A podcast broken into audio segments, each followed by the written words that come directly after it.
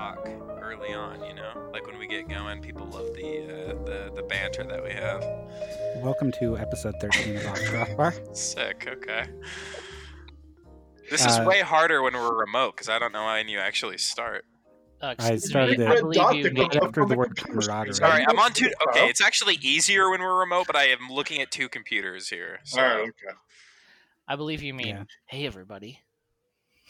Oh, yeah. So who's that mysterious voice we haven't heard in 13 episodes? It's your old pal, Kim Jong-un. He's back from brain dead. Can't do that. Don't put that in the episode. Let's start over. Fitting for episode 13 of Off the Crossbar. It's the lucky one, I guess. That's how that works, right?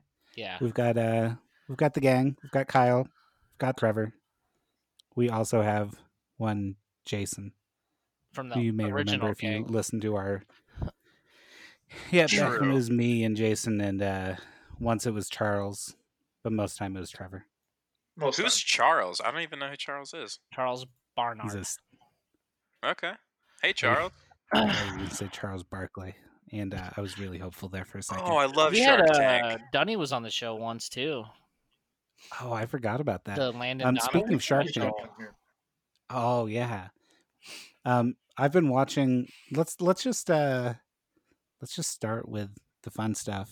Yes, let's talk about what we've been watching. Yeah, I've been watching a lot of Dragon's Den videos. I don't know what that's now my life. Dragon's Den is like the UK predecessor to Shark Tank. Oh, with Lord Sugar? I don't know. Lord Sugar? He hasn't been in the episodes I've watched. All right, there's a guy named Lord Sugar. He's a really rich guy, and I'm pretty sure he was on Dragon's Den. Is this show currently on? Yeah. Yeah. It's a BBC show.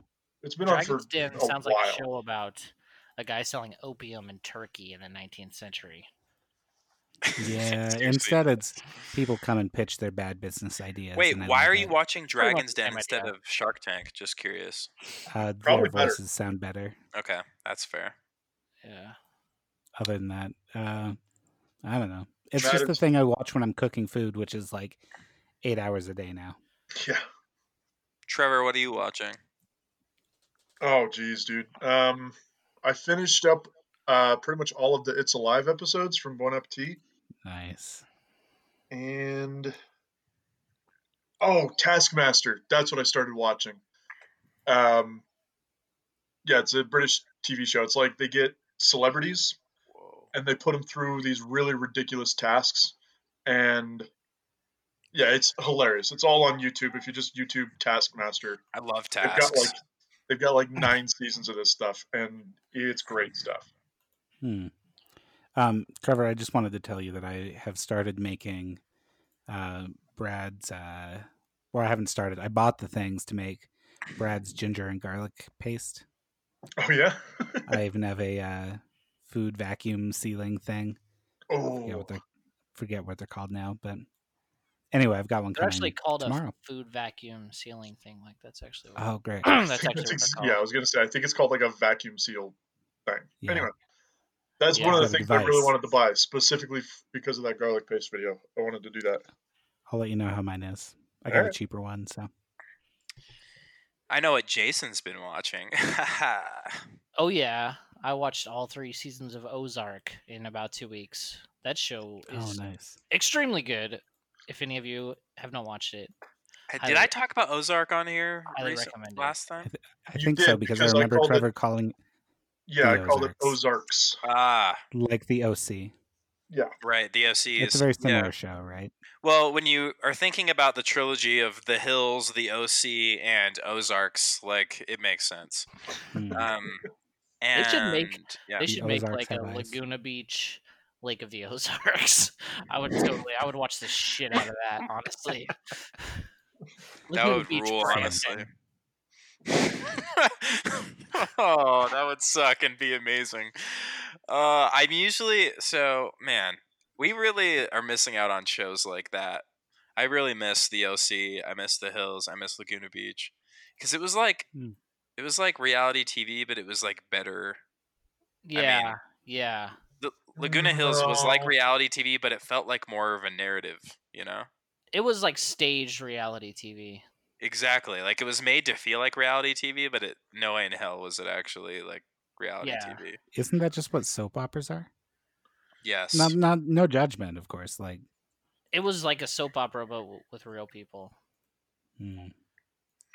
Also, the OC doesn't really count in that, but missed that show as well. Yeah. I've been watching. So, okay, Better Call Saul is tonight, so that's good. This is like the season finale or like the series finale? Season. There's one more series. Okay. One more. Oh, nice. One more season left, and then it's the series. Series, if you're British. Yes, because they believe. Right, but we're not. So let's. Season. Maybe we are. So I've been watching, or I finished, I guess. I watched Too Hot to Handle. Do you guys want to know the concept of this show?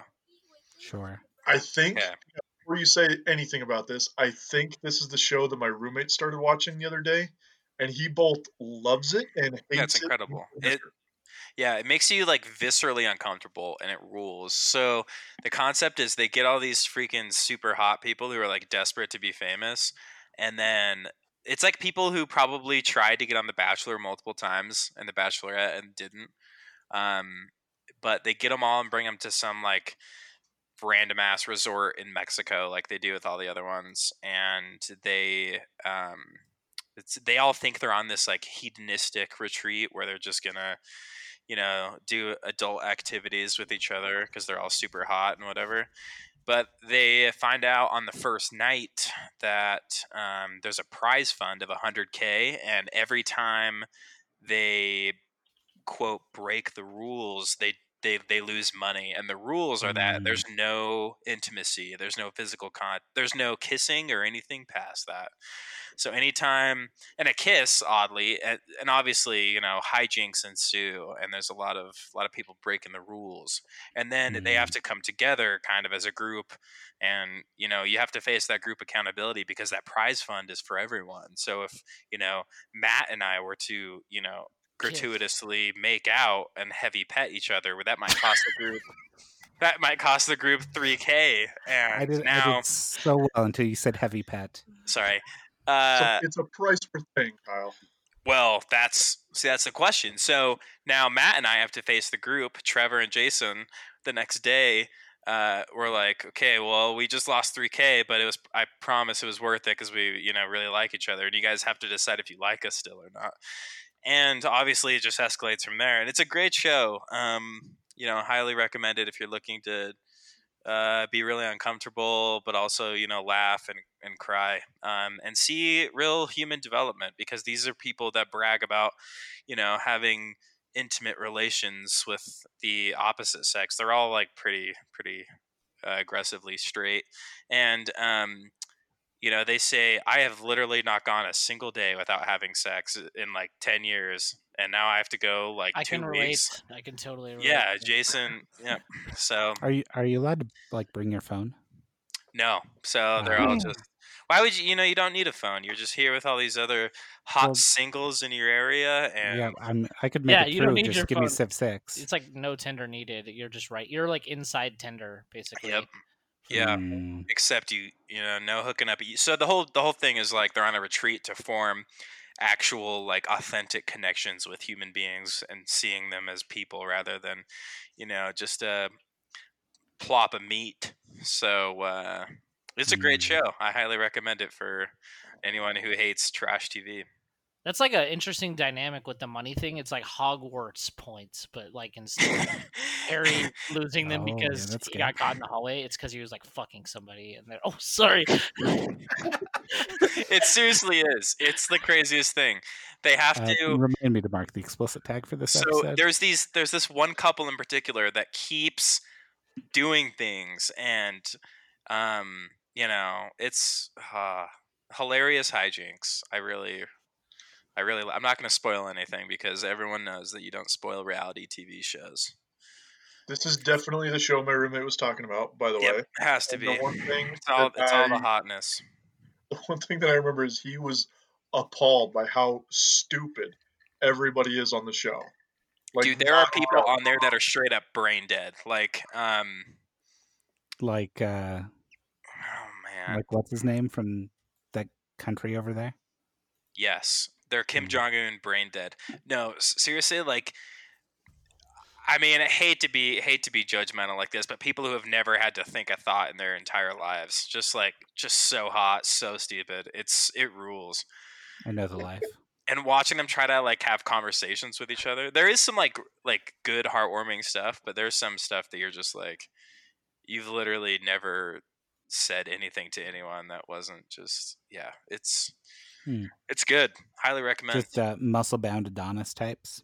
Muscle bound Adonis, just absolute beefcakes. Smoke. Nice. We got beefcakes and smoke shows just all around. It's great. Highly recommend. It's like going to a Real Salt Lake game. Yeah. Section 30, Section 35 beefcake boys. Boo. I mean, we do notably have a few friends who work out. I am not really one of those. Matt was bragging about his ability to do pull-ups earlier, so it was actually it was pull-ups. Hang on, Matt was. It was not. Say, don't pluralize that improperly. Matt was bragging about his ability to do pull-up. Sorry. Well, I mean, it's not a good pull-up, and it's not all the way, so not really bragging yet. Give me a week. When do you think the next time we're going to be in Section 35 is? I'm going to go with March. Oh, a year March. From now. 2021. A year from last month, yeah. Oh, it's April. Isn't that crazy? It's almost the end of April. Remember how January was like literally 6 months long, and then now we've just been like this month melting away. 10 years long. I feel like every day drags, but then it's already April. It's already 420 plays it. So who knows? It's 420 in the fourth month of 2020. It's 420. Wow. Is 420 really Hitler's birthday, or was that just something? Oh yeah, it totally is. Like a bunch of awful shit happened on 420. Like Columbine happened on 420, I think. And did it really? And yeah, I may be wrong, but I think the Oklahoma City bombing happened on 420. Also, there's a girl. It happened. It was the anniversary of it was like 2 days ago. Oh my! Oh no, April 19th. Oh, dodged a bullet there. Well, not really. It was not today. I just remember Twitter was ablaze with that. Yesterday, the day before. Okay. And sorry, I'm just bad jokes. There's a girl I'm friends with on Instagram, and she has posted all this stuff. It's her birthday today. She's like, "Happy birthday to me," and all this stuff. And I'm just like, I know what you and someone really bad have in common. It's your birthday. You should have replied to me like, "Happy birthday to Adolf Hitler," also. I held back a little bit. Very bold from the Robert E. Lee facts guy. Oh, that's what we can talk about. We've got the Robert E. Lee facts guy on the pod. That's me. How was your favorite holiday this year? It was pretty eventful. It was good. Did you get as much traction this year as in years past? Last year was the first year I did it. It was pretty equal. Like nice. I gained like 5,000 followers, and like 200 of them have already unfollowed me because they're like, "Oh, we didn't come for your normal tweets. We just came here for the Robert E. Lee jokes."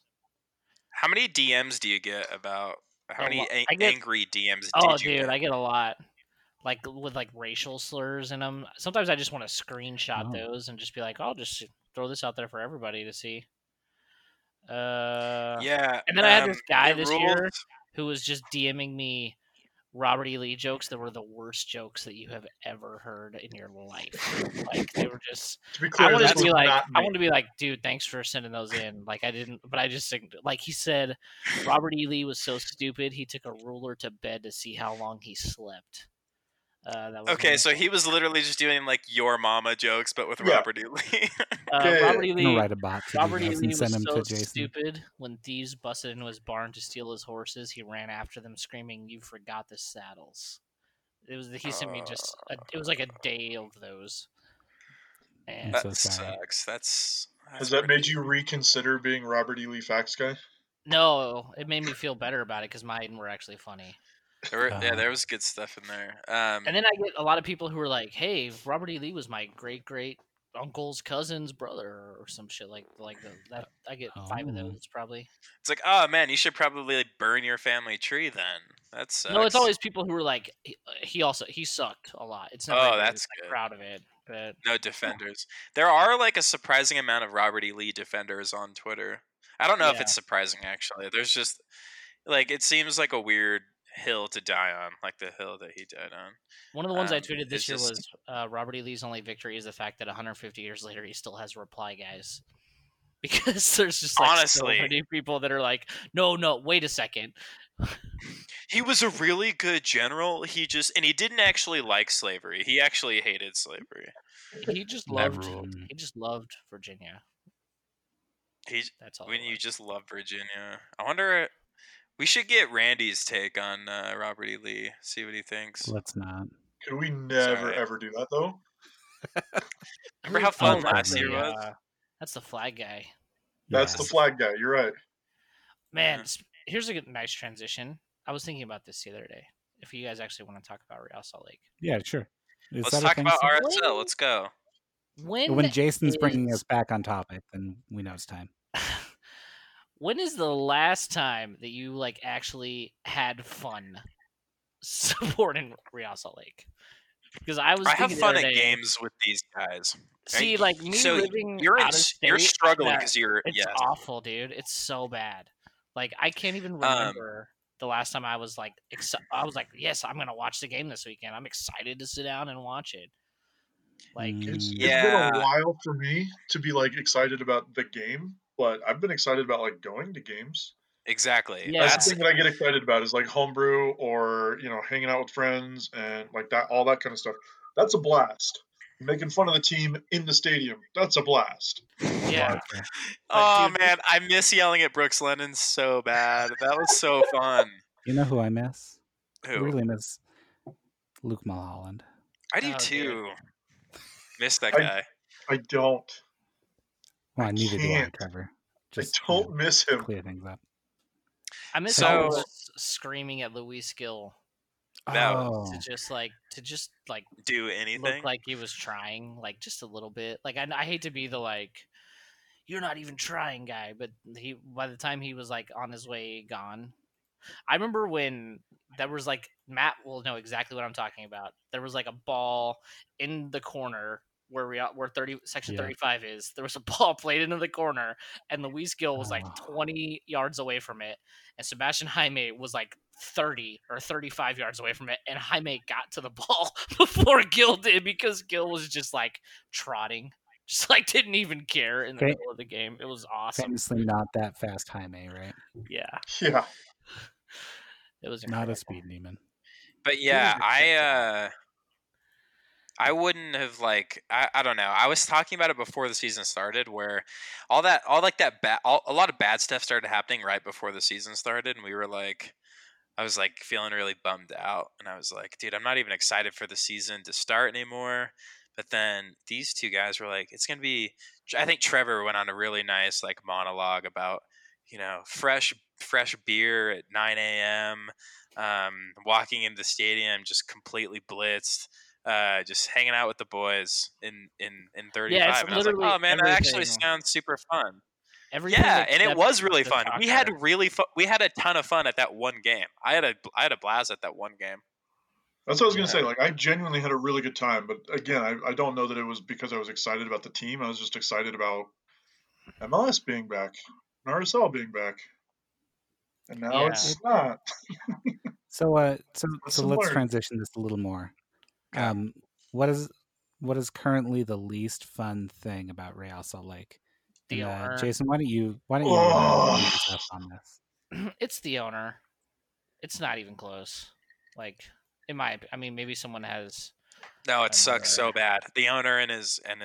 I think of Andy Carroll as an extension of the owner. So whatever. Yeah, I was gonna say Andy Carroll, but.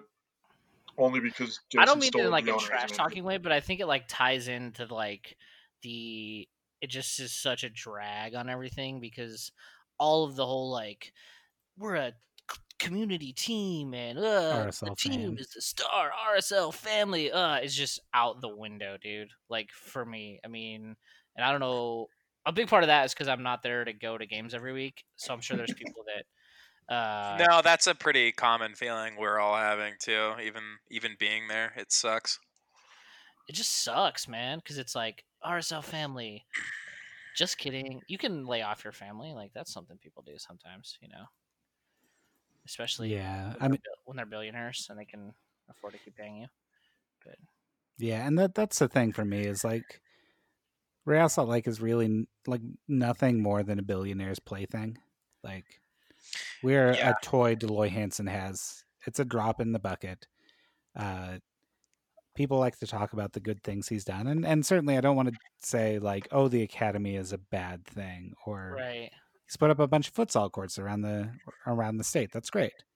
I think that's a positive thing, but they all come with like a demonstrable gain for him, whether that's a tax write-off with those futsal courts because it's coming through the RSL Foundation, which is a nonprofit,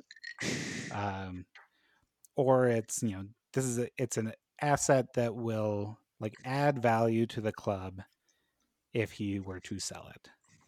And he hasn't done things that benefit the club in a non-physical, non-immediate sense. And that's the thing that like just keeps wearing on me week after week. Should we talk about what's gone on the last couple of weeks? So since we recorded last, what happened last time we recorded? What had happened, I guess? I don't listen to this show, so I don't know. Yeah, okay. I'm asking the patriarch of the show. Oh. Yeah, like I said, I don't listen to the show. No, I'm just kidding. That's bad. Very disappointed in you, Jason. I'm not surprised, mind you, but it's actually a lie. He DM'd me one time talking about something specific I said, so Oh, really? Owned publicly. Matt, go. Take us away. So since the last time we met, Real Salt Lake furloughed a number of employees. Oh, you guys haven't talked about this yet? Oh man. No, I thought it had happened. Had it happened? I thought we recorded like the day that it was announced. Oh like, yeah. Okay. Yeah, it did because I was talking about how. Yeah. Anyway, continue. Yeah, we'll edit this part out, of course, because that's what we do. Yeah, edit that out. So as you can imagine. Some of us were, I think rightly so, unhappy about that. I think the club was hasty in it. The club put the priorities of one man ahead of basically a number of probably people who weren't paid probably that well. That's one thing we know about Real Salt Lake is they're not like paying these people particularly well. Properly? They're... And certainly you can see that in sports. Like, people want to work in sports, and there are only so many jobs. So people just, it gives billionaires a chance to manipulate the market forces a little bit, which is not great, right? I'm definitely not reading the chats out loud. So since then. There was a bit of an uproar on social media because that's all the outside world is anymore is social media. Yeah. Which is weird, but that's kind of how it was for a lot of us before anyway. So with that being said, the uproar, blah, blah, blah. It really came to light that the club is still collecting season ticket money and has no intention of stopping at the time being. Despite the fact that Deloitte thinks that the season is canceled. Oh, has he said that? Well, it's been hinted at. Yeah, allegedly. I don't know where that information came from. Just kidding. Yeah. Anyway, supposedly he thinks the season's canceled, but they are still collecting money. So. Yeah. Well, never mind. Keep going, Matt. I'll yell about it later. Yeah. Don't. You'll have plenty of time. Yeah. So from there, as the uproar kind of continued, one Andrew Carroll, I shudder at the thought, decided he would host a number of town halls over Zoom, which in principle, like I can agree with, right? Interacting with your customers in a way that gives them a chance to have their voice heard and to answer any questions they may have. And again, in principle, I think that's a good thing. As somebody who wasn't there, I'd like a volunteer to talk about what happened in those town halls. Trevor, you were in a different one than the one that Jason and I were in, right? No, I was in the same one that you were in. Oh, you were. You talked. Yeah, I think we all had the. That's right. Okay, so I was in the one that Jake was in, and Miles. Okay, so talk about that one because I heard some stuff was said and people were not happy about that one. Okay, so Jake went off about. Jake was super upset, and I only caught the tail end of what he was saying. And then Miles took his turn. Jake, we should clarify, is Jake Simons, host of Around the Pod. Everybody knows Jake. Everybody likes Jake. I think he'd like to be called Jay Simons to keep it a little bit more anonymous. Jake S. So, I think would be better. Yeah, okay. Jake sorry, S. Sorry, yeah, you're right. Jake S. Oh, sorry, JS. Okay, so I only caught the tail end of what Jake was saying, but then Miles was going super hard at Andy, but in his super like polite, I'm a father kind of way. He was like, he would start out his questions being like super nice. And then he would just stab him and twist that sweet, sweet knife. I'm trying to remember what exactly his question was. It's been like so long. I think it's been like less than a week. He asked him multiple times, or he asked him multiple questions, but the last one that really got him was like, he was like, "Hey Andy, Miles again here. I work for a company. He's like a director level or whatever, and he had a salary cut. A lot of salaries cut, a lot of layoffs that happened, and he was like, we've experienced a lot of these similar things that RSL is doing to their employees right now, but we as an organization made it a priority to make sure that all employees had benefits after their furloughing. Can you speak to why RSL decided to not do that for their employees?" And Andy was just like, he like was following him and was like, thought that Miles was being really empathetic at first, and then he hit him with that question, and then he was just like, "No, I can't speak to that." And it was just like his entire mood just like changed, and Miles didn't ask any more questions after that, I think. Also, after when Jake was done speaking, he was like, "Jake, I'll just call you personally later." So I don't know if that call ended up happening. He tried calling Jake, and Jake was in a meeting and couldn't answer. But in that call where Miles was speaking, Matt Murphy was in that call as well. Who we had on the pod. Yeah, who we did have on the pod. So with special correspondent Lucas Muller. Absolutely. So the thing with Andy is that he just kept he kept going back to the same. I mean, obviously, he had the things he was going to say. Like, the same three things. It was so. Yeah, he answered like every question with pretty much the same. So much for this community over the last 10 years. Like, he's invested. Yep, that was the one. So much money in the, which is true, but dude, no one gives a shit. Like, no one gives a shit about any of that. When people there was that. Jobs. And then he was like, other organizations are doing the same thing, even the Jazz. He said that in every town hall that I went to. The Jazz also look bad. Yeah, and it's like the Jazz aren't – Gail Miller isn't striving for like a level of notoriety that Deloitte Hansen is, and that's like one of the bigger problems with it. So anyway, so I joined the second meeting too, the one where I actually asked a question as well. But the one where Jason showed up with the Deloitte Hansen smoking a pipe picture, and Andy was like, "See, someone's having fun with the profile pictures." It was so bad. But anyway, so it was he did the standard like, "This is what's happened. You know, I know you guys have a lot of questions," but then he makes people. He's like, "I know you guys have all these questions, and I'll get to answering those. I don't know what's going to happen with the season. I'm talking with the league." He acted like everyone's questions and issues were with specific, like everyone's just clamoring to know what Andy Carroll had to say about when is RSL going to start, Andy? Because I don't have any other outlet to follow to figure out this information. So he was acting like he was the one disseminating this information that everyone already knew. Like, clearly we don't think Andy just has the magic answer about when the league's going to start back up. So then someone joined and was like, hey, Andy, I haven't been able to go to any other town halls. Can you give us a rundown of what other questions were asked in other meetings? And he was like, yeah, people asked like what players are up to during this time. He kept lobbing himself like super easy questions. And then he, somebody started talking about the layoffs, and then he went into his whole, you know, Deloitte's done so much for the community, and that I think the media has been really unfair.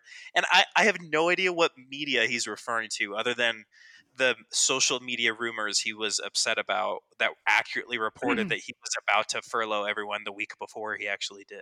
Yeah, he said the media had been unfair to Deloitte with the reporting. Which, that's what pissed me off. So that's when I decided to actually ask something or say something. They weren't unfair. They just reported what happened. Like, and plenty of people talked about the numbers of coins he may have bought for multi-million dollars. That's what he's actually mad about. So, and we know that by extension, that's what Deloitte's mad about. The people are talking about his personal decisions. And so, you know, everything else had been pure, this is what's happening at the club. The only thing that had like gone into like speculation and like editorial is like, you know, Deloitte bought a $1.3 million dime last year. Does that look bad on him now that he's the first MLS owner, maybe other than Minnesota, but they're less wealthy or whatever, who's furloughing employees? Like, that's the only question I saw posed about his decision-making. And they were very clearly like super worked up about that. That was one of the things that Andy said. It was like the second or third time somebody brought up the coins or they came up. And Andy was like, look, guys, I'm not going to get into Deloitte's personal life and what he does on his own time. And we're all like, it's in the news, dude. Like, we know what's going on. Why do you feel like you have to hide this? His coin company he works with, David Lawrence Rare Coins, I believe it is, put out press releases about him like buying these things. These weren't things he tried to keep on the down low on a personal, like in a personal way. He's striving for like the most comprehensive collection of U.S. coins, and he's hit it. Like, good for him, whatever. For me, it's icing on the cake of the badness that's going on. You can't separate those two people. You can't have like the sports owner that's benevolent but not able to do everything that he wants to do, and also have the multi-billionaire guy that buys coins. Those aren't two separate people. So, as much as Andy Carroll wanted, like he tried so hard to try to separate those and make people focus more on what he's done for the community. And he kept putting out all kinds of numbers that, to be honest, didn't really make sense. He also was talking specifically earlier about how they have to keep paying the players, even though we know that salary to an extent, I don't know what that level is or what exactly the balance is paid out directly from the league. Yeah, so everything outside of designated players would be paid by the league through the single entity system. Right. Now each owner does pay into that as part of their investment because they're owner investors or investor operators, I think they call them. But they're not like pure owners. So Deloitte Hansen owns the RSL organization, which is DLH Real LLC, I believe. Which that right there tells you everything you need to know, I think. I forget where I was going with that, but that's the idea, right? Is he's responsible for the staff, for facilities, for the stadium, and then designated player salaries beyond the 450. It's not 450 anymore. It's like 575, 600, whatever it is now, above that minimum water. And then discretionary targeted allocation money as well. Although I'm not sure exactly how much of that we've been spending. Well, but still, to come out and be like, oh, the owner, it's okay, guys. He's still paying the players. Like, that's step one. Like, that's step one. They're contractually obligated to pay them. Yeah, like, you don't get credit for paying players. Like, we're still paying the richest people on our staff, so. Yeah. Actually, Andy took a pay cut. He told everybody that. I don't know if you guys heard. It was a substantial pay cut. Took a pretty substantial pay cut. Yeah, he was very quick to mention that when he was talking about how unfair the media had been. So, yeah, that's when I said something because he went on this like mega rant about how Media's been super unfair. He does the same things. The media's been super unfair. Everyone else is doing these same decisions. He talks about how, like, Lionel Messi is taking a pay cut. And I was like, I do not give a shit what Lionel Messi and Barcelona are doing at all. Yeah. He said, like, something about – he was talking about Barcelona. He was talking about all these clubs. He was talking about all these organizations. He was like, even the Jazz and all this stuff. And then the other one was – and then – so – media is unfair. Everyone else is doing it. Deloitte's invested so much money into the community. Like that's the same things he kept saying. And so I was like, dude, like people are not upset because of the media. So when I said something, I said, people aren't upset because of the media. They're upset because like people know people or people themselves that like, you know, we're all friends and family with or whatever have been impacted directly by these layoffs, whether they're furloughed, laid off or have pay cuts or whatever. And it's not just like people are just unfairly, you know, being mad at everyone. It's like these people are having very real negative experiences. And, you know, you can get a pay cut from your company and still like the company you work for or, you know, and it's not the end of the world, but it's like, the series, I said to him, the series of events of like people thinking they're going to get laid off.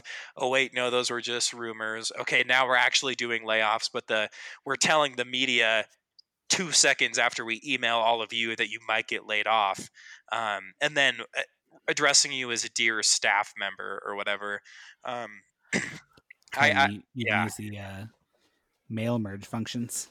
Exactly. Like, it's just so impersonal. It's so awful. And so I talked to him about it, and I said, like, there are people who, like, Miles asked him this as well earlier, and he didn't have an answer, and I kind of alluded to it as well. But it's like, and we talked about it last time on the podcast, that we know people who are good people that work in the organization that simply work there still despite all of the ownership or the ownership and Andy Carroll and all the higher ups, but because of the people that they work with directly.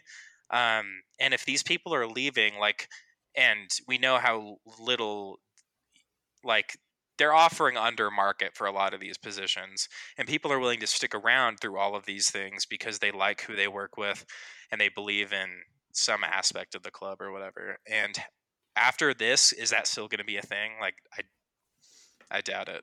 There was a question that was asked on the town hall that I was at. Somebody asked, and I forget who it was, but it was a really good question. They were basically like, all these people that are furloughed or all these people that are laid off, the people that aren't guaranteed jobs again, what is it about the RSL culture and what is it about working for RSL that's going to keep these people, that's going to have these people want to come back? What's going to keep them from going somewhere else to look for a job? Why are you so confident that we're just going to jump back into this and everybody's going to be happy to work for RSL again after the way you treated them with this?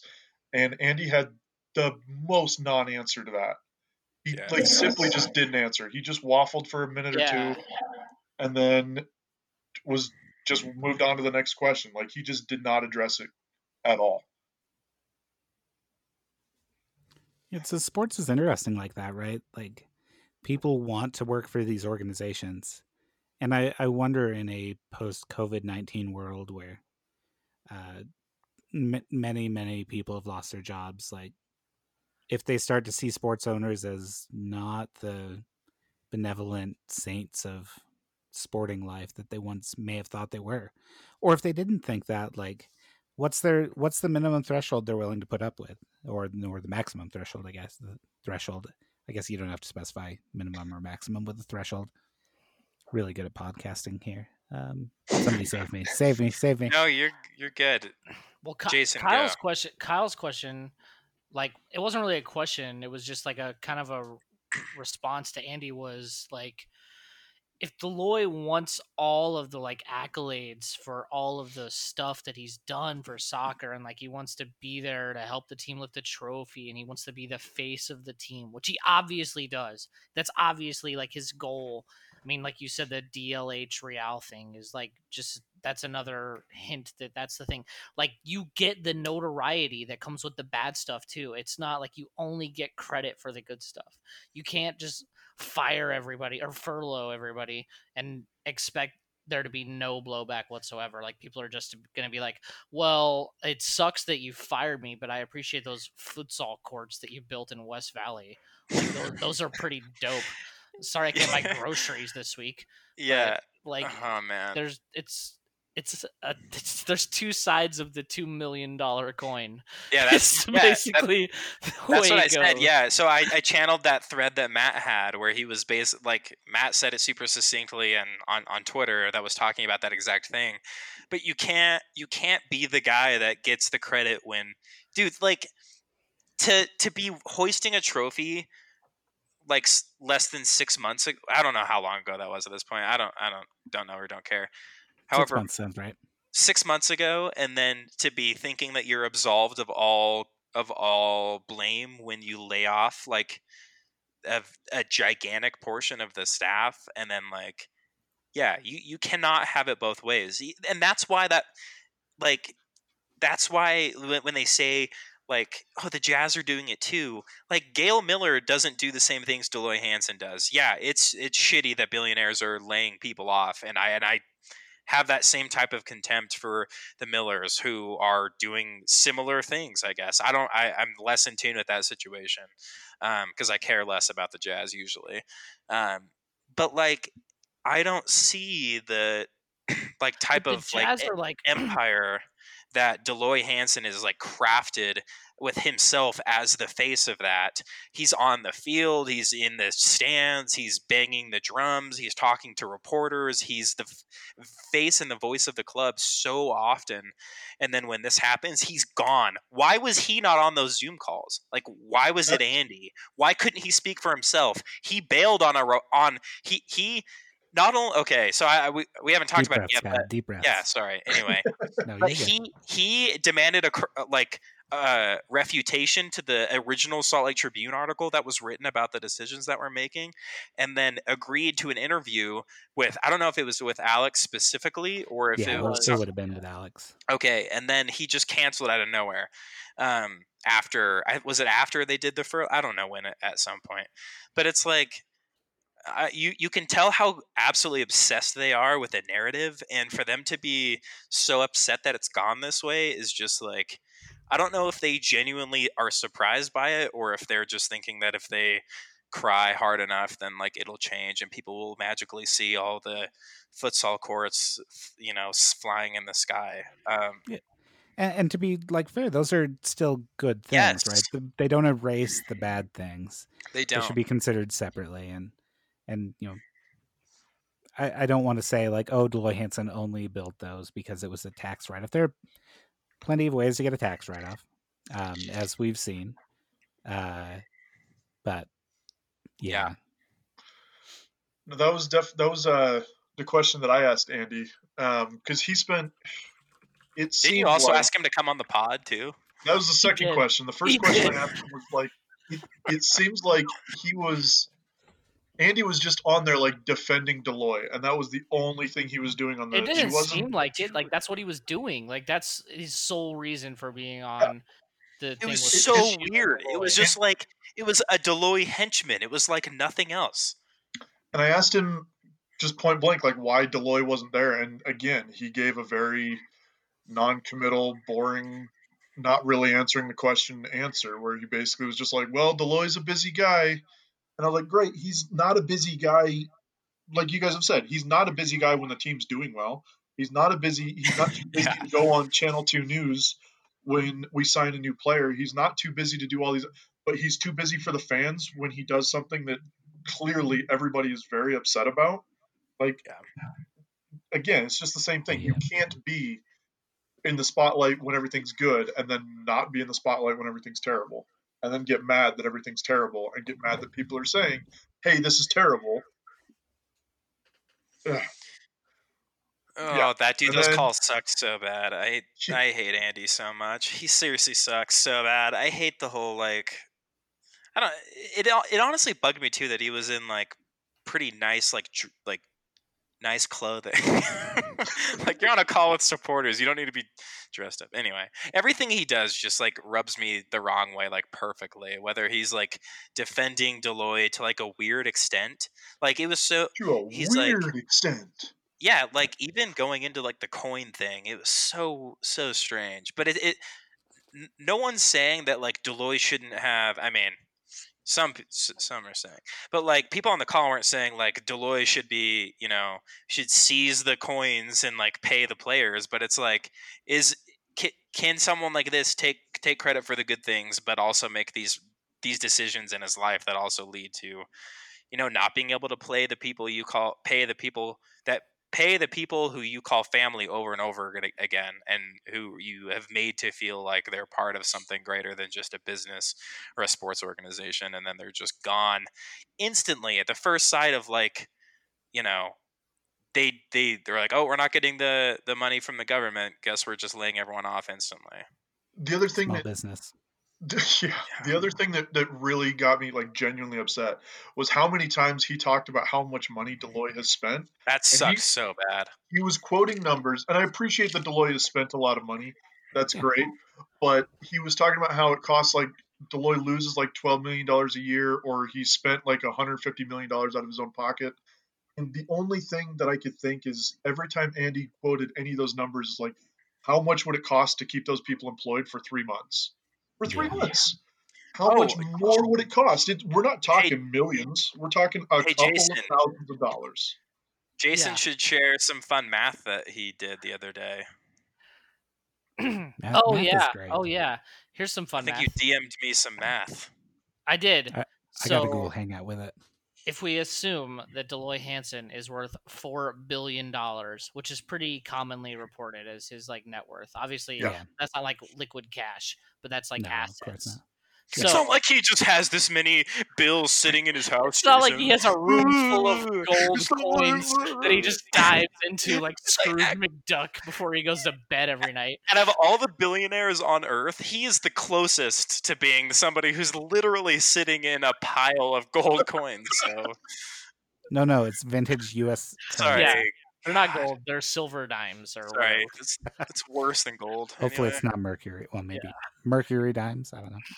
So if his net worth is $1 billion or $4 billion, he could pay $1 million per month in payroll out of pocket every month for the next 83 years and still have $3 billion left. I want to make it clear, even with that math, like he's not paying $1 million in payroll. I know he's not. And that's why he's spent this much just makes everything worse because everyone knows his net worth. It's not like he's only worth, you know, $50 million and he's invested half of it. He's invested like it's like me taking the change off the top of my washing machine and like giving that to someone and be like, yeah, dude, I'm not going to give you anything else because look at all this change that I gave you. Like that's Jason's equivalent. Jason spent a lot of money investing in this microphone for this podcast today. Yeah. You cannot expect him to be handing out literal pennies to people on the street when he's invested so much money into his microphone for this podcast. He downloaded Zoom, Trevor. These things aren't just free. It's just like when you bring up how much money that he spent and you know his net worth and how much money he has available to himself, if you just keep bringing up how much money he spent, then all that does when you think, oh, he's spent all that, but it makes him look like the fucking dragon from The Hobbit that just sleeps with all this money and doesn't do anything with it. Jason, I have to stop you there. Yeah. That dragon has a name. Oh, well, sorry. What's his name? Is Smaug. Yeah, there we go. Dragon. Yeah, Smaug. It makes him look like Smaug the Dragon, just like hoarding his money because he won't pay people for a couple months, and it's like a drop in the bucket for him. I know. We're supposed to be impressed that like Andy kept saying this many hundred whatever million out of his own pocket or whatever, and that was for what? That was to enrich his own investment. Like we know how much he's asked exactly. So he's put $150 million in. We know right now that if he were to sell the club, he wants somewhere north of $400 million. So he hasn't invested this money thinking that like, oh, this is just out of the goodness of my heart. He's invested thinking like, I'm already asking for at least twice as much as I put in, and I'm not going to settle for anything less than that. So yeah, it's a business venture. Exactly. Like, I think that's allowed, right? But it's the problem isn't that he's done it that way, right?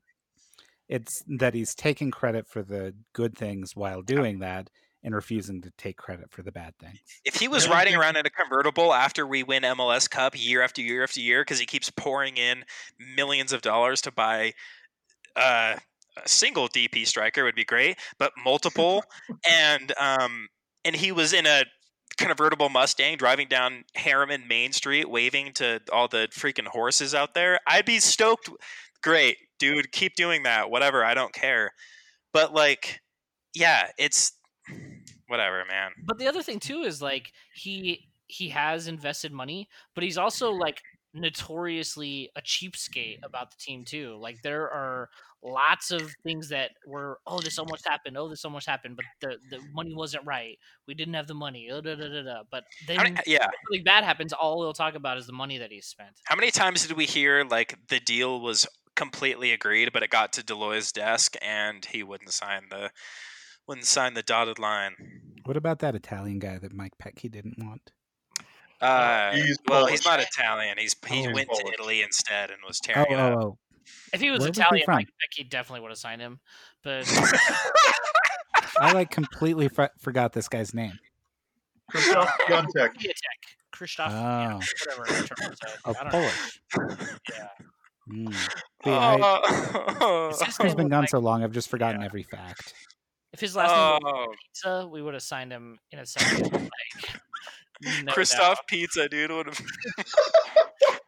Second only to his twin brother Christopher Pork Roll. Kevin Lasagna. Dude, is he still is Petke liking tweets? I haven't checked his Twitter in a while. Let's look. This is why we have a podcast, dude. This is my favorite part of the podcast. What's Mike Petke up to? Our coach that hasn't been a coach for 10 months now. March 13th, he liked to tweet about Rudy Gobert. Ooh. The other thing, too, I was going to say, Kyle, is just because you said you don't follow the Jazz as much, is continuously comparing them and saying, well, the Jazz did the same thing. The Jazz are notoriously cheap as shit. That is their reputation. Absolutely. It's not a positive comparison. The other cheap team in town is also letting everyone go. It's just not. It's not painting a good picture. Yeah, that was the point that I wanted to make when we were back bitching about Deloitte. We mentioned Minnesota United, they were the first one to announce layoffs and furloughs, but you expect that from Minnesota. I don't know who their ownership group is. Maybe I should before I go on a rant about it, but I promise they're not worth $4 billion. I'm looking it up. Minnesota is obviously they're part of an ownership group. They're part of an ownership group, and so I don't really know what's going on over there. Because remember how the United Healthcare CEO is part of that ownership group? Oh yeah. So congrats, dude. You were only outbeat by the health insurance executives. So nicely done. Not just any health insurance executive. The guy who resigned because he was under investigation for securities fraud. That's Bill McGuire. Absolutely rules. Yeah. But a team like Minnesota, Here's the end of it for me. Laying people off the second you can to protect your investment or for whatever reason is just such a small market move. And I understand that Salt Lake is a small market. I get that. But if your owner is a billionaire and your owner has talked about wanting to bring a trophy to this place and make it seem like play with the big boys and be a big market club, you can't do that and then do this super cheapo move. You don't have the money to pay. He does. He's got the money to pay people. He, like I said, the math works out. He could pay these people for 80 some odd years, and he'd be fine. But the first sign that he's got to pay somebody for 3 months and lose a little bit of money for 3 months, that's when he ducks out. That's just such a cheapskate small market mentality thing. The other thing, he's using this as he's cutting across the board. So he's cutting at the radio station super hard too. Yep. Which the last RSL show was actually really good. Jake was so mad. It was really how you said actually really good. Yeah, it's usually shit, but this time, just kidding. So Jake was going super hard because he was talking about how Deloitte basically just bought that radio station just to be an outlet for himself. Advertising, right? Yes. Absolutely. Part of his advertising empire he's built. Yes, he'd rather not have to pay anyone else for advertising. He'd rather just advertise as much as he wants on his own thing. For Corner Bakery and all that. Yes, exactly. So I was talking to my friend who works for RSL stuff, and this person said, let's see. Radio stations just cut most of the 20 salaried people that work there down to 10 hours a week at minimum wage. At a radio station, like, are people listening to less radio currently? I think probably a bit, right? Well, I don't know. But advertisers would be less prevalent, at least. Yeah, like, okay. Here's the other side of that coin is, like, radio, there's reasons to cut people. Like, to go back to the Jazz, they laid a bunch of people off from all of their sales teams. Yeah, my buddy got laid off from the automobile, and that part of it makes a lot of sense to me. But the part of it where you're a billionaire and you have a billionaire plaything, and it's okay if you lose money on it because you've already spent $150 million, and you don't ever expect to see a dime back because you're never going to sell the team or whatever the hell he was saying. That's where you can definitely afford to keep people. So okay, yeah. So you're not running a business at that point. Just totally. Yeah.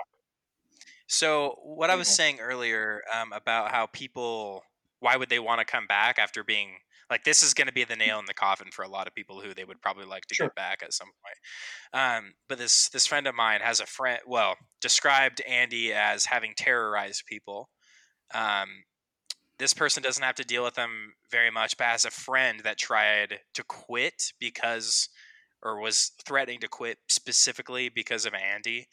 And Deloitte didn't want this person to quit and moved this person to an entire different part of the Deloitte Hansen empire just to get this person away from Andy. So like that, like people have these experiences with the organization already, and we're still willing to stay for whatever reason. Like I can't imagine. Yeah. #sports. Is that just gone now? Like that's. I don't know. I guess we'll find out when if sports comes back. Because I don't know. You guys think MLS is going to go on, Kyle? Sorry, I just was. No, I tweeted that. I tweeted about how I didn't check Twitter for 30 minutes, and Kim Jong-un died. Adam Driver canceled. Trump banned immigration, and there's a gigantic repulsive baby video. Someone said, do you want some free oil? I forgot that oil dropped to like a negative value today. So, dude, why is this? Whatever, man. Were you going to ask why is this all happening? Because never mind. Yeah. We all know. I think we know. There are many factors. In case you guys are wondering, A-Rod and Jennifer Lopez might buy the Mets, so maybe we can convince them to buy a local Salt Lake City soccer team.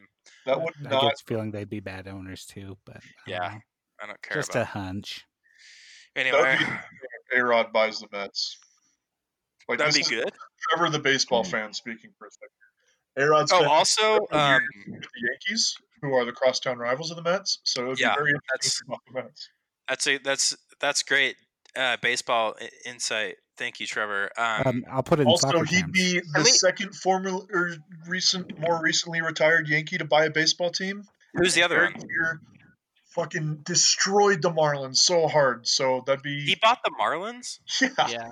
Or I don't know if he like bought it by himself, but he's definitely like part of the ownership group.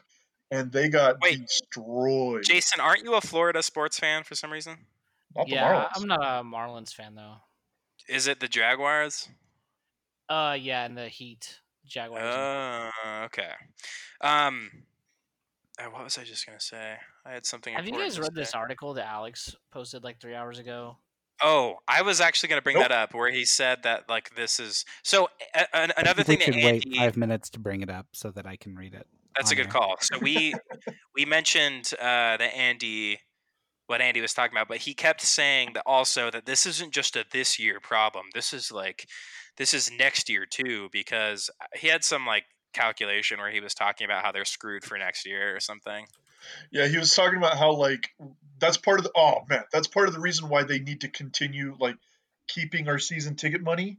Oh, is because season ticket money. this year's money is helping to pay for next year. And if we lose all of the money this year, then next year we're not going to have any money either. And we were like, I don't know if everybody else felt the same way, but as he was talking in my head, I was like, yeah, but I need that money right now.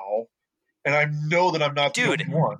Like, if sports dies, that's a bummer. But if I die because you're holding on to my money, that sucks way more, obviously. It's the same thing with, like, when people defend landlords. When you view something as an investment, you're assuming a certain amount of risk. And at any point, there's a certain amount of risk where you say this investment can go completely, you know, top tits up. Whatever. Yeah. I couldn't think of the whatever. Tits up also works. So Jason hit the explicit tag pretty early on. We're good. Okay, so at some, you're assuming a certain amount of risk, albeit when you buy a sports team, that risk is pretty small that the entire league is going to be just canceled. But there is that risk still. And so to think that you're like, shouldn't you always be prepared for that risk? Like, we demand working people to be prepared for that risk in case they lose their job and can't pay their bills for 1 month or a medical emergency. So why can't we demand a billionaire owner be ready for that little risk of where the sports league get canceled and he has to pay employees that need to survive? Like, it's insane. They're just like, oh, we're actually relying on your season ticket money that you're paying for tickets this year. We actually need that for next year. So the tickets that you had last year, that was for this year. So sorry, Trevor, it's time for you to die now. It was just Trevor, we'll do a memorial episode. That's actually why they brought me back on the podcast, Trevor. It was just a test run to replace you. We're just awaiting the inevitable with you, Trevor. Yeah, well, we all are, so. But you brought it up, so I don't feel bad. Yeah, I genuinely thought you had coronavirus a month ago, Trevor. So I did too. I thought I made it very clear, like across 3 different episodes. Jason, do you think you had coronavirus? Yeah, my mom is a nurse, and I got like deathly ill and had like a fever and like all the things that you read about as symptoms. And this was before it was like. It was probably like the end of February, like maybe middle of February, not exactly a month ago. And my mom, like, I never get a fever. The last time I got a fever was when I was like 14, and I had a fever for like a week straight and like fatigue and couldn't breathe. And I was just like, oh, I'm probably fine. And just kept operating like normal because it was they hadn't even talked about it like being a thing here yet. Yeah. And so now the whole time, now I'm just constantly like, damn, did I have coronavirus? And like, I know, makes me dude, you should get the antibody test unless you have to pay for it. I don't know about that, but you should get that and see if you have. But the thing is, like, nobody I know got sick, so the chances of me having it and nobody. Dude, you never know because there are people that are asymptomatic that carried it and then. Never knew they had it. Also, what I was going to mention earlier is that Trump just banned immigration on the exact same day that Georgia's governor announced that he was reopening bowling alleys, gyms, hair salons, movie theaters, and all that. So I've been really itching to go to a bowling alley. So I've been just, when I'm thinking about germs and thinking about being like really careful, I think about just allowed to get my hands on some bowling balls, dude. I saw a tweet earlier that said coronavirus is traveling first class inside a bowling alley. It was so good. So, much like the mountain goats, I'm going to Georgia. Dude, that was bad. I'm sorry. I mean, I have so many thoughts. Did you see that tweet it wasn't a tweet.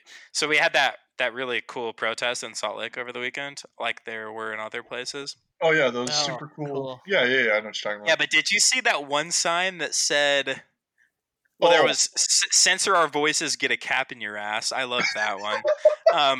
But the same lady, she had 2 signs. I think they were like on opposite sides. So one side said censor our voices, get a cap in your ass. The other side said, are face masks the new condoms? What does that mean? They're government mandated and you must wear them at all times. Yeah. I've been rocking around with this condom on for months, and I just want to take it off. Oh, dude. I'm going to the grocery store. I better slip this condom on before I go. Just in case, Jason. You never know. Okay. Better safe than sorry. Gosh, dude, it's so. It's like... Like, here's the thing. Usually people in Utah say or do a lot of dumb stuff, and, like, being born and raised in Utah, like, a lot of times I get where they're coming from. Even if it's stupid and silly, like, at least I can understand their point of view. I don't get that one. So, okay. I legitimately spent, like, an hour thinking about it today at work, and I can't come up with any good... Dude, it's... Yeah. It sucks so bad. The best protest sign I saw was the girl that had, like, a...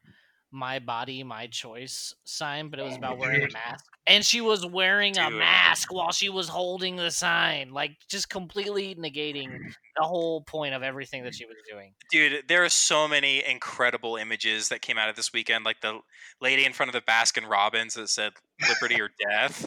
There was and then across the street, these are all in Huntington Beach. Across the street was the stay at home equals communism or something like that. Yeah. And then there was the ones in Colorado of like the healthcare workers who were standing. Yeah, they were just standing there on red lights. They were just standing in the crosswalk, and they were just people screaming at these nurses. Like, this is the land of the free. Dude, you idiot nurse, you dumbass nurse, you communist nurse. This is the land of the free. Yeah. What do you, a nurse, know about what is going on with this pandemic? You idiot. You complete dumb idiot, nurse. What do you think is happening? Man, it just sucks so bad. Everything is so bad. Which sucks because people should never, I mean, we all agree, people should never have to choose between going to work and like feeding their families, but like a lot of people are in that situation because of how pittant the help that did come or is never going to come is and was. So like people genuinely want to work, but these people protesting about how some county mayor telling you to stay at home so someone's grandma doesn't die is not tyranny. So rolling out with your like SKS rifle is not changing that fact. It's so embarrassing. The people that are like, I need to work because I have bills to pay, while they're wearing like $3,000 of fucking Ghost Recon cosplay gear, or just like Dude, they just get all people, my pity. The people who need to work are either on hold with unemployment or at line at the food bank right now. Those are the people who actually need to be working. So these people that are speaking on their behalves, who are just seeing it as an opportunity to roll out in the Ghost Recon kit from Modern Warfare 2, dude. It's just insane that they think that they're speaking for someone when they're all... it sucks so bad. I feel like all three of you will know more about this than me, but wasn't there a whole bunch of reporting being done about how most of the people at the protests were not, like, workers so much as just like landlords and like business owners and there was literal funding from like I don't know about this state, but in Michigan specifically, where the DeVos family is super big, they were paying people busing in protesters. They were literally I don't know about if they were paying, I don't know if they were chartering the bus, but they were they were encouraging voters to come from other states. And then the worst thing too is like there was like 50 fucking people at these. Sorry, Matt, I know you have to keep marking my sorry, Mac. No. Yeah, I just marked it explicit once for the whole episode. Mac. Sorry, Jack. Matt. Oh no. Sorry, Kevin. I'd put Mac, sorry, but I don't think I'm ripped enough. So no, like there's like 50 people at these protests, and they get covered like it's like a fucking like Bolshevik. They zoom out. Yeah, there was the one in Ohio. People. Yeah, they like at Ohio they zoomed out, and it's just like I mean, when you're taking a photo in front of 50 people, it looks like a ton of people, but when you zoom out, it's just like a bunch of freaking nerds on a block. Not the Mac kind of nerds. Sorry. Each other. The one in Salt Lake did feature my least favorite person in the universe. Who? And Bundy. Oh. Dude, That should be enough to tell you that these protests are complete bullshit. That the Bundy dudes flew in on their Apache helicopter to join this protest. Like the actual criminal Ammon Bundy. Yeah. Ammon, if I were black, I would have been dead 10 years ago. Bundy. Yeah. That guy. Like hold up a federal building with guns. When you just F around and do an armed insurrection against the state building because you're mad, like, dude. Yeah, I was really annoyed by all that, in part because it made driving downtown just insane. Like, downtown on a Saturday is usually not like the best traffic, right? But it was just horrendous. And I thought, why are these people not staying home? And then, of course, I saw the protest and I was very unhappy. I remained unhappy for the rest of the day, which is a personal problem, but I blame them. Yeah, it's their fault. Yeah, that whole thing sucked so bad. Yeah, anyway. Should we reel this one back in? Yeah, yeah. I guess. Well, what other RSL stuff is going on other than Andy sucking? I pulled up that article. Yeah. Talk about it, Trevor. There's a couple things I wanted to point out. This gives a number for Andy's pay cut. He said he took a 20% pay cut on his base salary and a cut of more than 50% of his total compensation. I don't know how much Andy is making, but I promise he'll be fine. Yeah. Everyone that got furloughed took a 100% pay cut, so fuck off. Exactly. And that 100% was far less than whatever this 20% ended up being. There's a piece, a sentence in here. Where'd it go? I wanted to quote it because I know it's not true.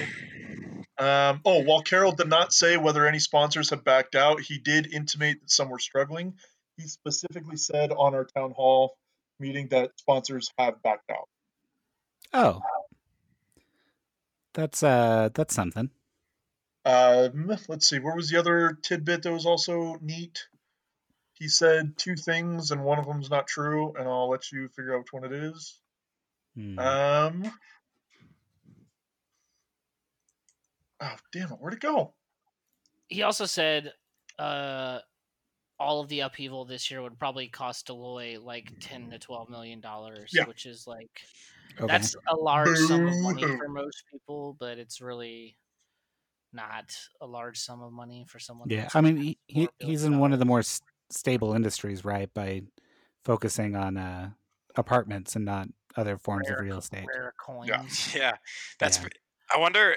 Okay, I wonder if we should ask people who live at his properties to see if they got an email from his company saying, hey, we know you just got your stimulus check. You should pay us rent immediately, that type of thing. Because I've seen that popping up a bit. Speaking of, I got that phone call today from my landlord. Hey, why didn't you get your rent? Didn't you get your stimulus check? Exactly. You should have said, I used it to buy a gun. That might have been too much for the podcast. You might want to cut that out, man. No, I'm good. That's one of the rules, Jason. You should know that. You used it to buy a gun rack. Yeah. Even though you don't own a gun. Sorry. Now I just want to watch Wayne's World. A gun. Let alone many guns to necessitate a gun rack. Man, this sucks.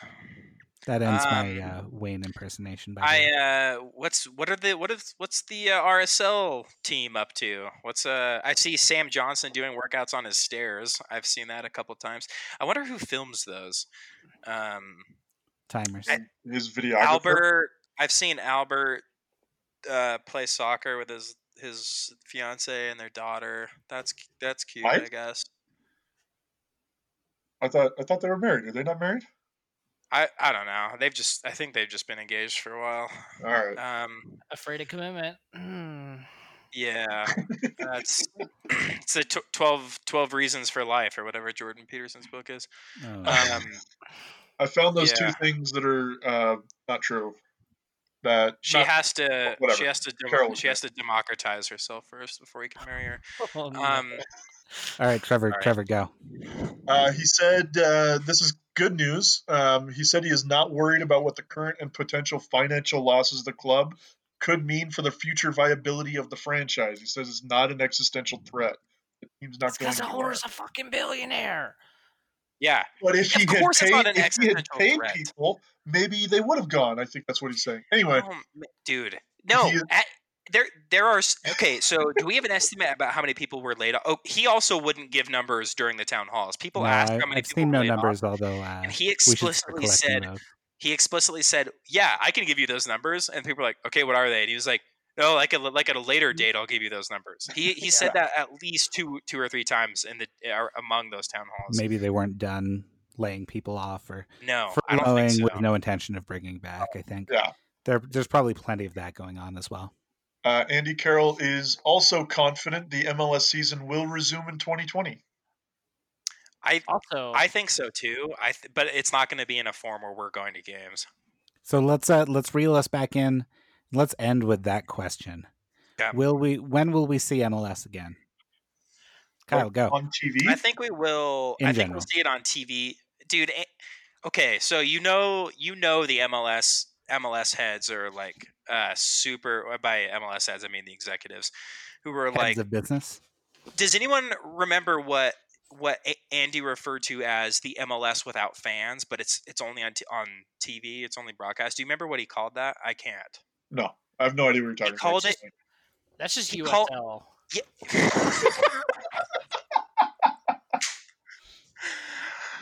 I'm glad you're back. So, oh man. so he called it like it was some like dumb name where it was like MLS 3 experience or something like MLS Vista or some dumb name where basically MLS XP?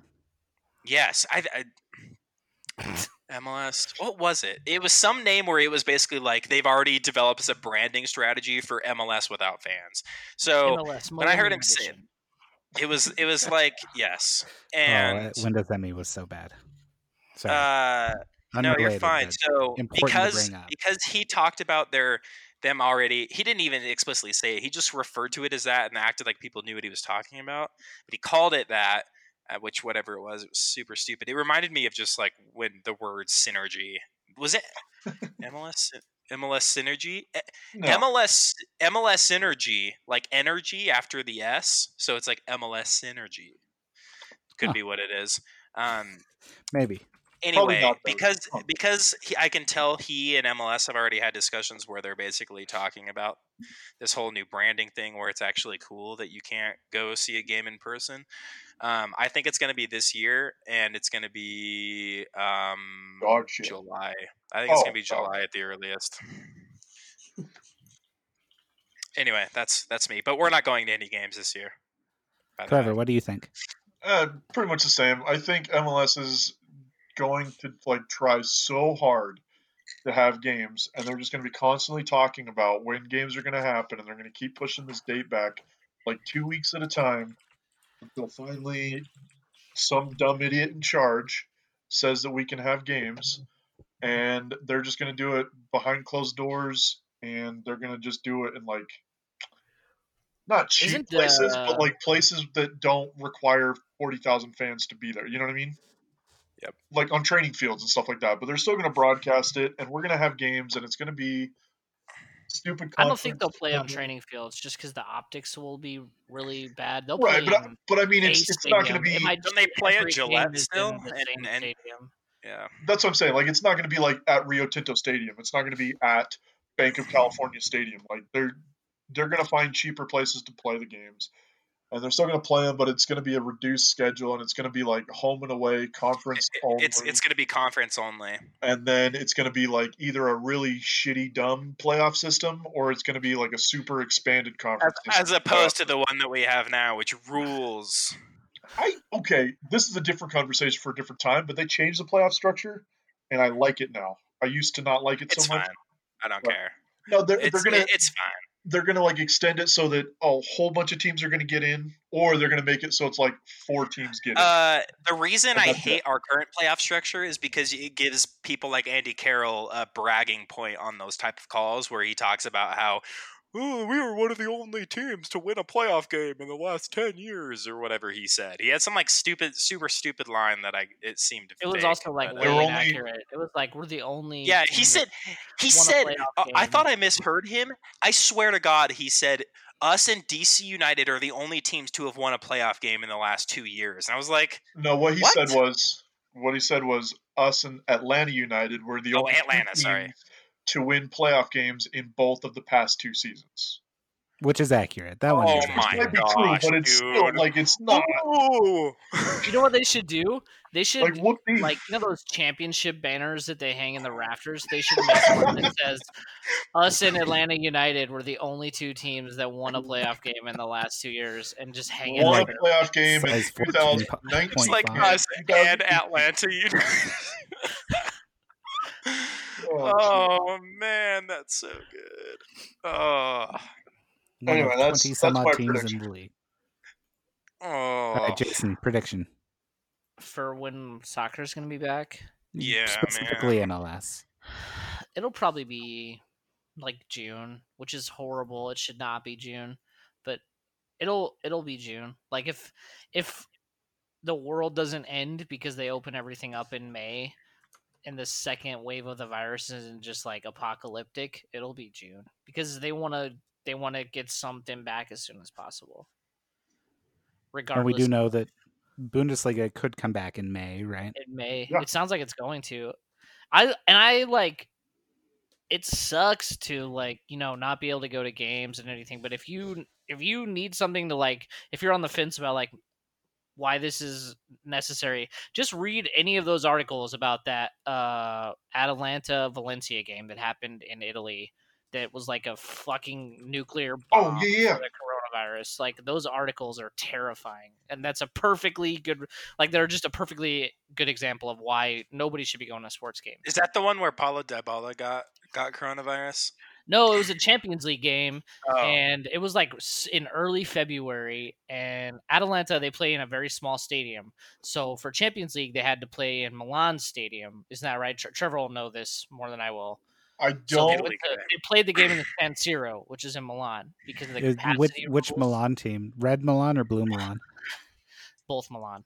Okay, I gotta be honest, Jason. I don't think that's true. I thought they played in at Atlanta. Nope. So we got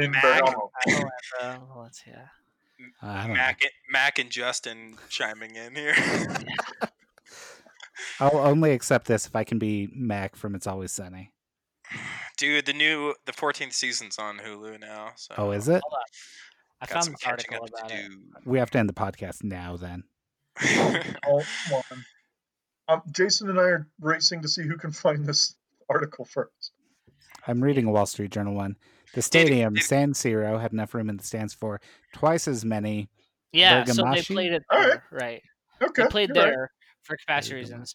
And like prior to that, the virus had been pretty bad in Italy, but not terrible. And just FYI, Atalanta are from Bergamo, or however the hell you pronounce it. I'm not Italian, which is like in northern Italy, which is where the virus has been terrible. And then after this game happened is when basically the apocalypse happened in Italy with the coronavirus. Like, yeah, Bergamo was like the hardest hit city in all of Italy. It was Bergamo and like all of Lombardy, which is where San Siro is. In northern Italy, like those are the two hardest hit regions in one of the hardest hit countries, and Spain had been like that game. Yeah, Spain had been like very mildly affected by the virus up to that point, and then like 2 weeks later, they were in nationwide lockdown because people traveled and brought it back with them. Like it was just a nightmare, man. Like and I think Valencia was just one game. And I think Valencia was the first team to have players like test positive for it in Spain. Yeah, they were. It was really bad. One game really does that. Yeah, it's going to be a disaster if people go to games. Okay, second question. Okay. Related, Jason, why don't we have you start? But I'll tell you the question before you answer it. Oh, this is a very professional podcast. Lucky. As opposed to the other podcasts we do. Sorry, I meant the question before the answer part. Yes, I just have to remember the question, When will you personally feel comfortable going to like a packed stadium again? Is it this year? No, it won't be until 2021 at the earliest. Kyle? Jason, unless you were saying more things, Jason. Yeah. No, I was just going to say I live in Dallas and sporting events here aren't packed, so they'll be okay. It's great going to an FC Dallas game. Or like a Rangers game. No one goes to Rangers games. So go see a good Dallas game. 2021 at the earliest. Like I don't feel comfortable going to the grocery store, man. I'm not going to a stadium full of people. Like hell no. Okay. Yeah. Are you able to work remotely, Jason? I am able to work remotely, yes, but I just was allowed to start working remotely 3 days ago. Wow. I was one of the 3 days ago, dude. I was like one of the last 10 people in my office. Wow. Started working remotely, but I'm like a manager, so you're Mr. Manager. Yeah. I won't be going to a sporting event for the rest of it. It's going to be till next spring at the earliest.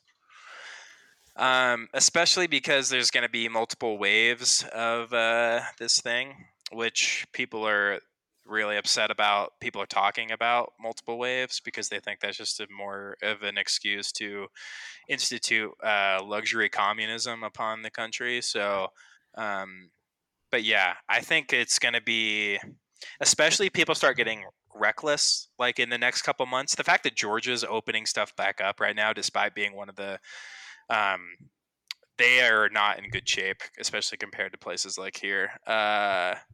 I think we're going to be having quite the reckoning at the end of summer.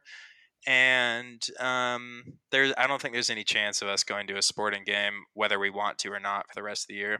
So it's going to be at least a year from now. Trevor. I don't know.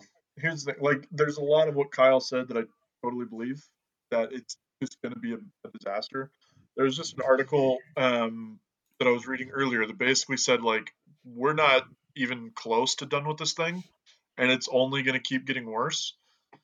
And there's that part of me that truly believes that it's going to be a year or maybe 2 years before they have people in stadiums and before people are comfortable again. But there's also the part of me that realizes that we live in this country and this time with these leaders. And honestly, I wouldn't put it past them to start opening up games. Like the NFL starts in September? Oh, dude, the NFL is going to be open for business. That's what I'm saying. Oh, geez. So with that, I honestly think it'll probably be 2 or 3 years before I'm extremely comfortable going to games. That said, in that timeline, I'm sure there's going to be some advancements made in treatments, and it's hard to predict. But I'm not planning on going anytime soon, and unless something drastic changes, it's going to take something special to get me back to games anytime soon. I mean, anytime in the next 2 or 3 years. I'm going to come to a game and give all of you the coronavirus. It'll just be good to see you, Jason. Yeah, Jason, all four of us will be in Section 35, just the four of us, no one else in the stadium. And you can just give it to all three of us, and then we'll all be happy. Standing right next to each other. Okay, so I did have a crazy thought. Okay. And I hope Deloitte Hansen's not listening to this because it might give him ideas. What if they just sold out one section to one family for $10,000 or something, one very rich family, and then they just fill the stadium, fill is relative, they just put 35 families or however many, 38 families. Can they even sell boxes currently, or are they just giving those away? I don't know. I would say that's a great idea. Putting a family per section. Yeah. That would be great. But I would not pay $10,000. Yeah. Anyway, would anyone pay $10,000 to see RSL? Freaking nope. Hey, well, I really wanted to take a hit at my boy Brooks, but he doesn't play for us anymore. How about Luke Mulholland, RSL legend? He is a bit of a legend. What if you were guaranteed that he'd hit the goalpost again? They'd run into the goalpost. Is that worth $10,000? I wouldn't pay a few bucks for that again. I would just like to see the GIF over and over instead. If I were a billionaire, I would take you with me, Kyle. That we have $10,000, man. Yeah, dude. If I were a billionaire, boy, you guys would be in a world of hurt. Just kidding. I'd be so nice to you guys. I would give you guys so much money. Would you lay me off? Would you be so kind as to lay me off and not blow me at all? Again, people don't contemplate. People can't contemplate or even grasp how much money $1 billion even is. So it's you can. So something. This isn't a shot at Jake by any means, but Jake, but I will take this shot anyway.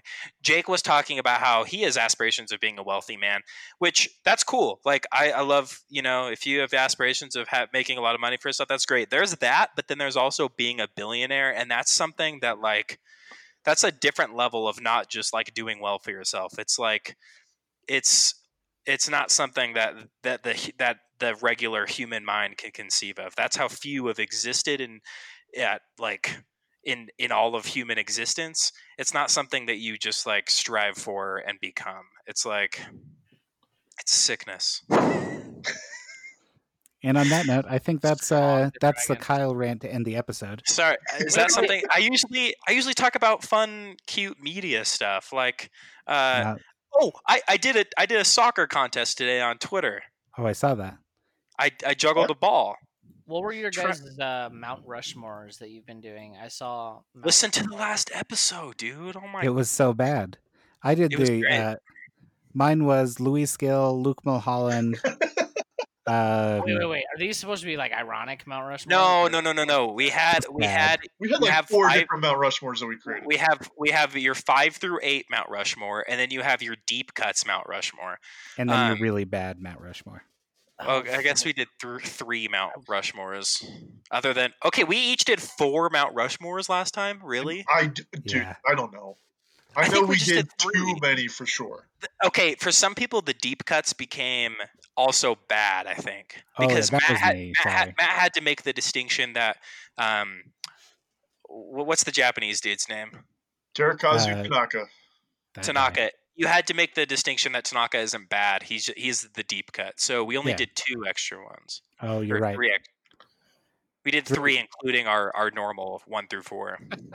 Jason, give us your 1 through 4, 5 through 8, and deep cuts. Okay, just spitballing. Let's see. 1 through 4 is Kyle Beckerman, Nick Armando, Javi Morales. Those 3 out of the way. Yep. And then probably Nap Orchers would be 4. Okay. That's fair. We all had like a different 4. It was Saborillo. We had Rice Olave. Olave was another one. I think my 5. I don't know. Matt might have matched my 5, but my 5. Ned Grabavoy, just to be on brand. And then was that Matt's 5 too? Was that your 5, Matt? Yeah. What's your 5 through 8, Jason? Keep going. So that's 5. 5 through 8. Ned, Olave, Tony Beltran. I'm trying, and then Sabo because I have to get him in there somewhere. Okay, no Plata for Jason. Yeah, I know. Heartbreaking. That sucks. He'd probably be your 9, though. I feel like he definitely would be. Okay, your deep cuts. 9, don't you think? My deep cuts. Oh man, deep cuts. Just like the forgettable, but the like forever in our hearts. Like mine was. I can't even. I think I had Lavelle Palmer. I had Ian Paul Joy. I can't remember who was on somebody's. I think that was on. I think he was on Lucas's. Deep cuts. I could do deep cuts. Just like only 2013 players. I would do. Olmes Garcia, Kari Stevenson. Yes. Because dude, the most fun I have like probably ever had going to Real Salt Lake games is watching Kari Stevenson shoot from fucking Reese Field in the Open Cup like every game in 2013. And they were all like, they were all like in step, like line drive shots. And then Cole Grossman. I'm just trying to like. Interesting. I think you should put Chris Schuler above Cole Grossman on the 2013.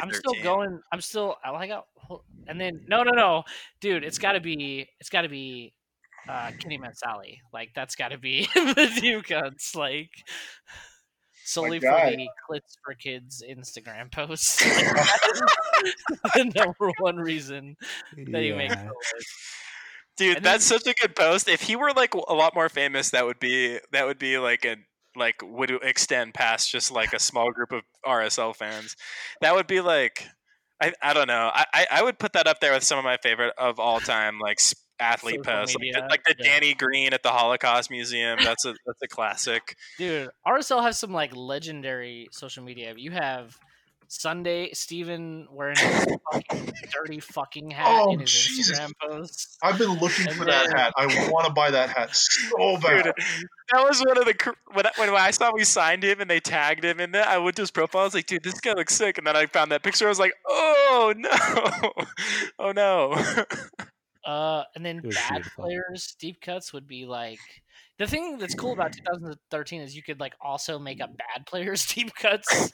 Like was Sandoval on that team? Yeah, or was Sandoval, he already out? Josh Saunders, Rich Balchan.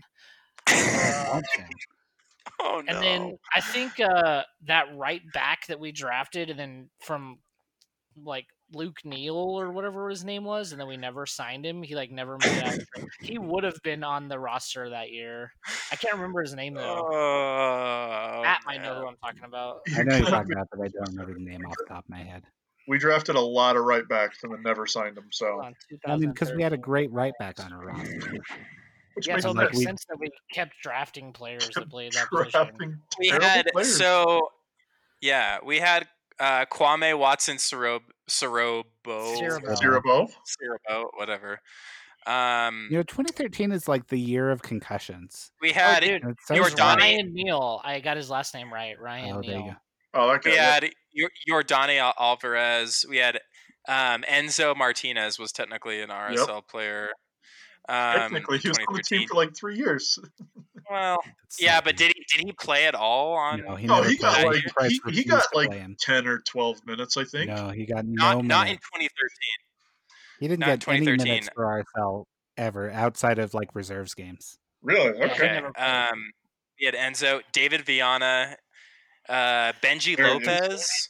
Benji Lopez. That's a deep cut, Benji Lopez, dude. That's some terrible things on social media. Benji. We didn't even talk about the academy player right now. Let's skip that one. Sorry. Okay. Let's talk about that off the air. Yeah. Okay. Abdullah Mansa, Brandon McDonald. I don't even remember who he is. He was former DC United players. DC United. Yeah. He was. Yordane Alvarez. Dude, this is awesome, the Wikipedia page. Yordane Alvarez. Really forward. Yordane Alvarez. Wait, Josh Saunders is Puerto Rican? No, that's not correct. Yeah. Why is there a dude, he's Puerto Rican. No, that's one of my favorite like little known MLS facts that Josh Saunders represents Puerto Rico at the international level.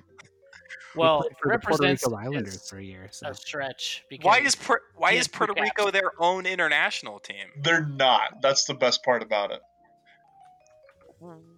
Like they're a member of like I think they have their own like soccer league. So they have their own like soccer federation, but it's not like a FIFA recognized like federation. It is. They're part of CONCACAF. Is it? Yeah, they're actually part of CONCACAF. I thought they were part of the sub federation of like just the Caribbean countries.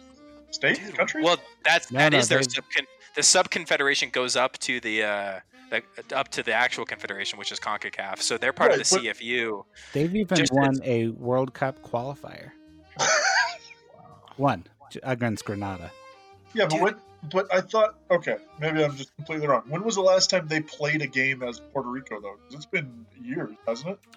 No, I don't think it's like a Basque Country thing where they like just play when they want to. September 2019, it looks like. Oh, jeez. All right. Unless nobody's updated the Wikipedia page, which is distinctly possible. And November 2019. Dude, I've got to catch up on my Puerto Rico. They beat Anguilla? Yo, there's a team called Bangladesh Police FC. Police FC? Yeah, dude. Yeah. We'll get into some of those deep cuts on another episode. That's all right. For now, I think it's time to call this a 1 hour, 38-minute episode. This is back to normal off the crossbar length, back when Jason was... I got a pee super bad, too. In the great state of Utah. Thanks, Jason, it's been a pleasure for joining us on this 13th episode of the second iteration. You're welcome anytime, as long as you don't step a foot into my house until this is all over, and then you're welcome. And I'll make you dinner. Goodbye, everyone. Say goodnight, Trevor. Oh, goodbye, guys. Goodnight, Trevor. Thank you, Jason.